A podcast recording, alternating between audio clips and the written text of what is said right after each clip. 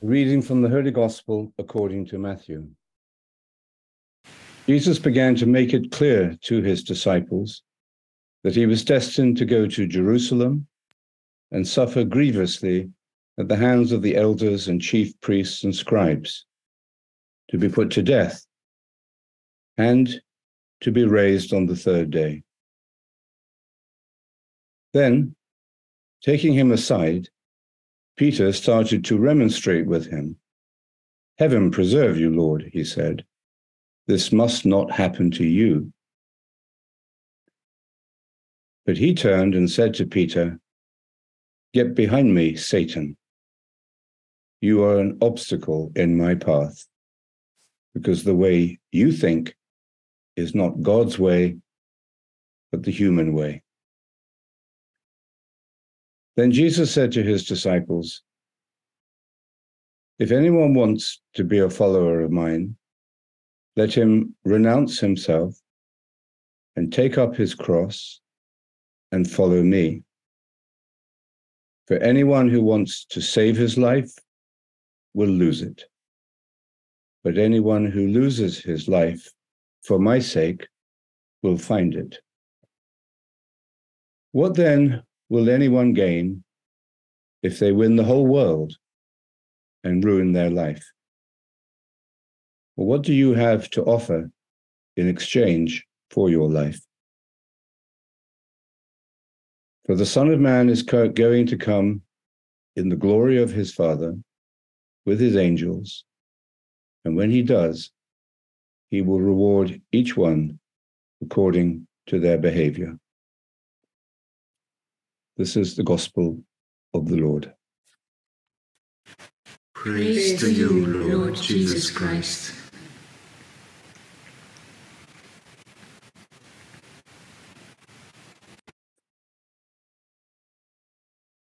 I was very struck by Michelle's reading of the letter to the Romans and how much St. Paul is expressing the essential teaching that we hear f- from the mouth of Jesus and his own words in this gospel.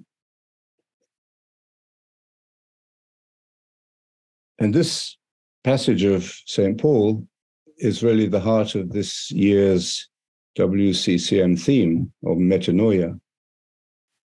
He's telling us that the transformation of the human mind takes place when we can make this offering of our whole self. And that changes everything. Is it a choice? Do we have a choice in this? We're a consumer culture built on choice. We now believe you know, we can choose our not just our sexuality, but even our gender. We can choose where we live. We can choose who we marry. We can choose what kind of work we do, whether we work full time or part time. Choice rules. But is choice all there is? In that first reading from Jeremiah, he doesn't want to be a prophet. He doesn't want to renounce himself. And we'll see in a moment why he has no choice. Or it's a choiceless choice. So, what do we want?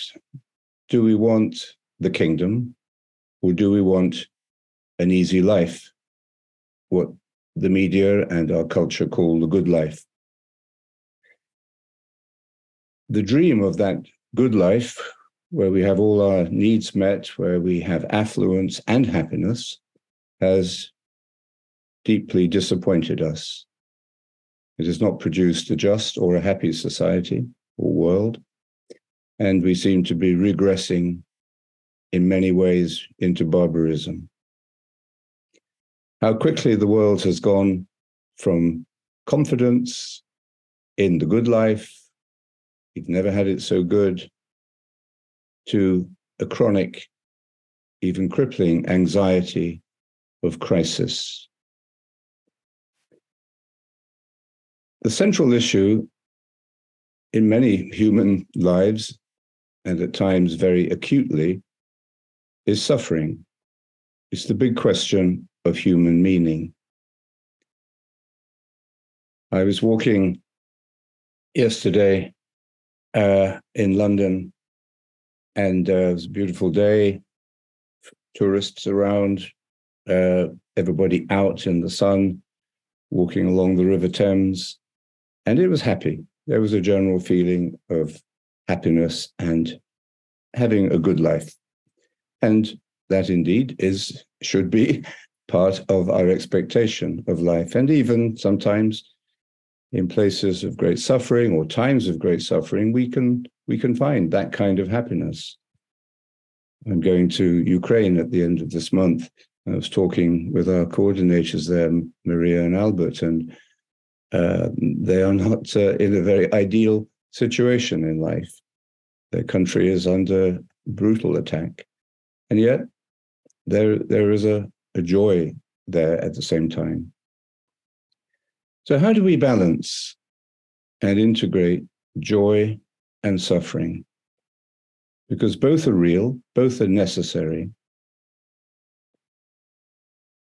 And apart from the central question of who we say Jesus is. And just before this pa- passage in the gospel, Jesus asks his disciples that piercing question So, who do you say I am? I don't want a theological answer, I want a personal answer. Who am I to you? And he asks this question not for his own sake, because he doesn't know who he is, but he asks it to help them to focus. So, but apart from that central question of who we say he is, I think this question of suffering and joy is the key to the Christian revelation and why we proclaim the good news, why we live and communicate the essence of the gospel. Well, suffering is inevitable. The first thing a child does when it comes into the world is cry. There is a necessity for suffering as part of growth.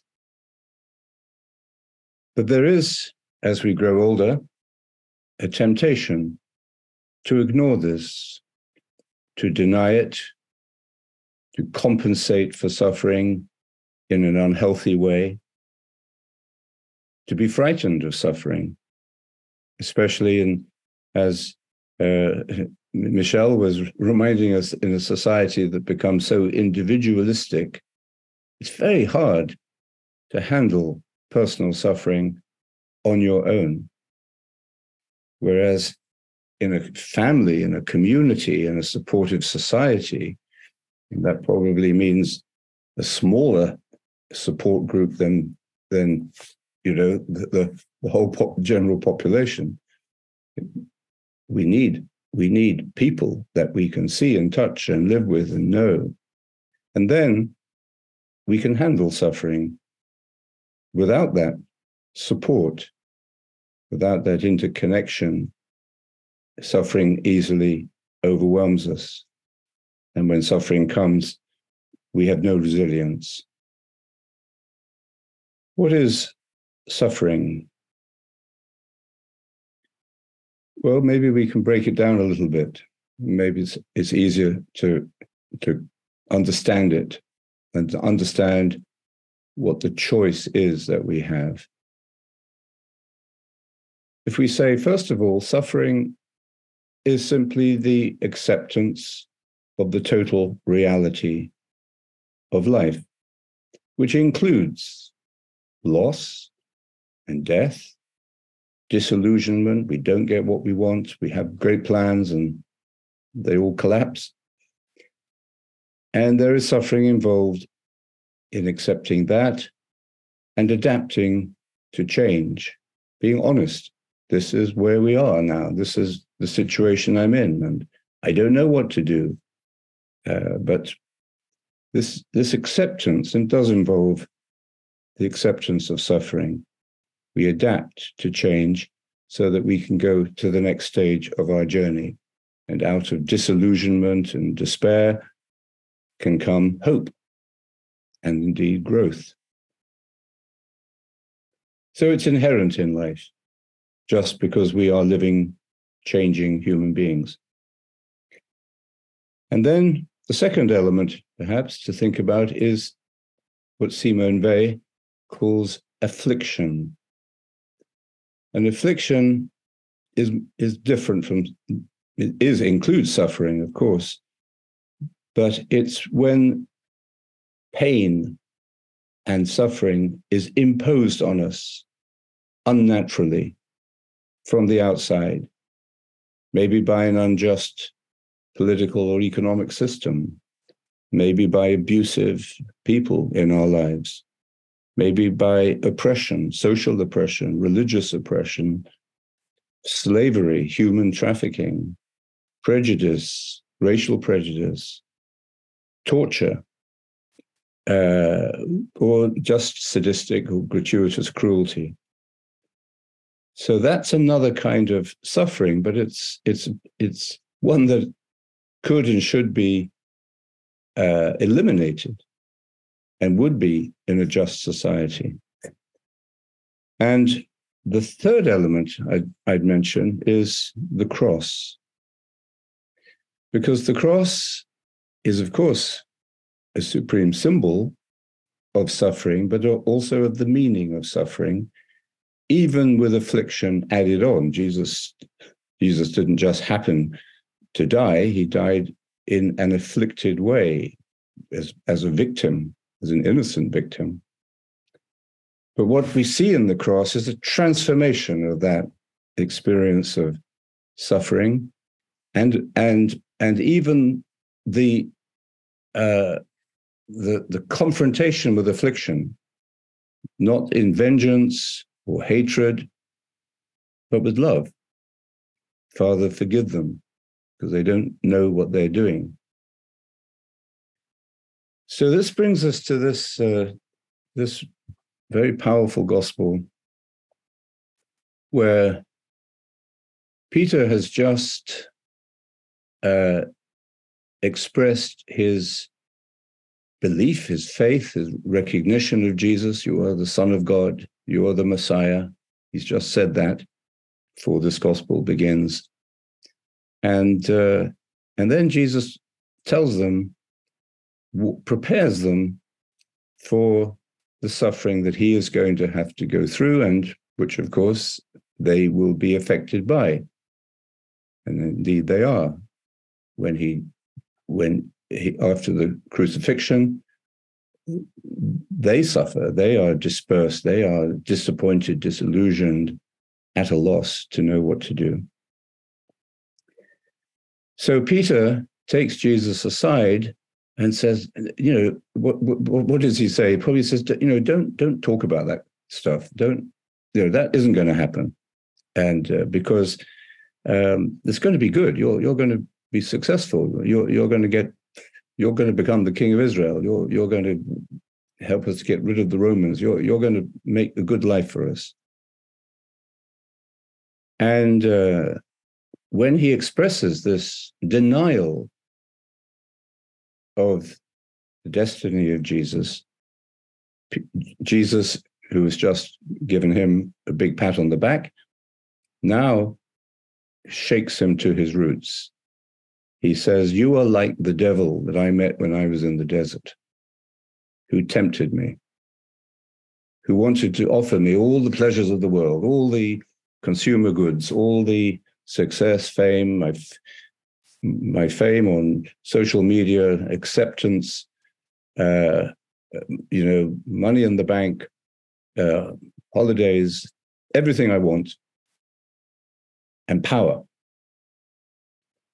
So you're like the devil. Get behind me, Satan, because you are denying reality. What the devil offered Jesus in the in the desert and what Peter is seems to be caught up in is a dream, a dream of happiness, of well-being, of a consumer paradise, which is, of course, like very likely and quickly to turn into hell. The ego's search for pleasure and control, like a hunter who is looking for a prey, is the source of this suffering. Avoidable suffering, self infliction. We inflict this kind of suffering on ourselves. So, Peter, who has just been called the rock on which I'm going to build uh, you know, this community, is no longer a foundation stone, but he becomes a scandal. The word scandal means uh, an obstacle, like a, a, a rock in the road, blocking progress. So Peter's mind is set on success and happiness, not on the paradox of the kingdom. And that's why he, he Jesus says to him, Your whole mindset is wrong. Your whole mindset has missed the point, and you'd better change your mind. This is what St. Paul is saying in uh, Romans 12 here is uh, metanoia. Let your minds be remade. That's our theme for this year. So we're taken here right into this, into this work, this process of metanoia, which is what gives meaning and depth and joy to life. And Jesus summarizes this uh, by saying that anyone who wants to be part of his community is going to have to learn to renounce herself or himself. What does that mean? He uses the word uh, in Greek, it's psyche, psyche, which is not really soul, it means self. And uh, again, picking up on Michelle's uh, distinction there between the, the porous self, that is open to others, and the punctual self, which is just looking out for itself. So, this is the self we have to renounce the selfish self, the self centered, deluded self. It doesn't mean that we have to renounce pleasure. Have a good day out with your friends, walking along the river, have a beer, play with the children, uh, watch your favorite movies. There's nothing wrong in that. We're not renouncing pleasure, but we are recognizing that we are, that the self, the ego, meaning here, is empty. St. Paul also says in another passage that Jesus emptied himself in order to be filled in that emptiness, in that empty fullness, that full emptiness. And in the light of this, we understand why renunciation leads to finding our true self. So, the cross. Take up your cross, Jesus tells us. St. Luke, in the St. Luke version of this, he adds your, your cross every day, your daily cross. And maybe that's important for us to remember. The, this passage and this idea of the cross for life, for the Christian life, was related probably very much to the experience of the early Christians who were being persecuted. Indeed, Christianity today is the most persecuted of all religions in the world. So we these are the people we call the martyrs. And um, the martyr means somebody who makes a witness. They don't want to be a martyr. They don't want to suffer. They don't want to die. But it is their witness, and that means the witness we make to each other in daily life that makes the difference to the life of the individuals within the community. In other words, we live daily by laying down our life, selfless, becoming a witness by our attempt to be a faithful disciple for my sake, he says. This makes it much, much more, this is a, a hook, as it were, that we can we can attach ourselves to or follow. It's the personal dimension of the Christian life in relationship to the person of Jesus. And it's why we can then create what St. Benedict calls a community that is a school of the Lord's service, because laying down your life in service is the key. Not to suffer pain that you don't need to suffer, not to win admiration for the ego, but to be of service to others. And then, one of the great, not only does our mind begin to change and we begin to live by different values and to see things, interpret things differently, but daily life never becomes boring.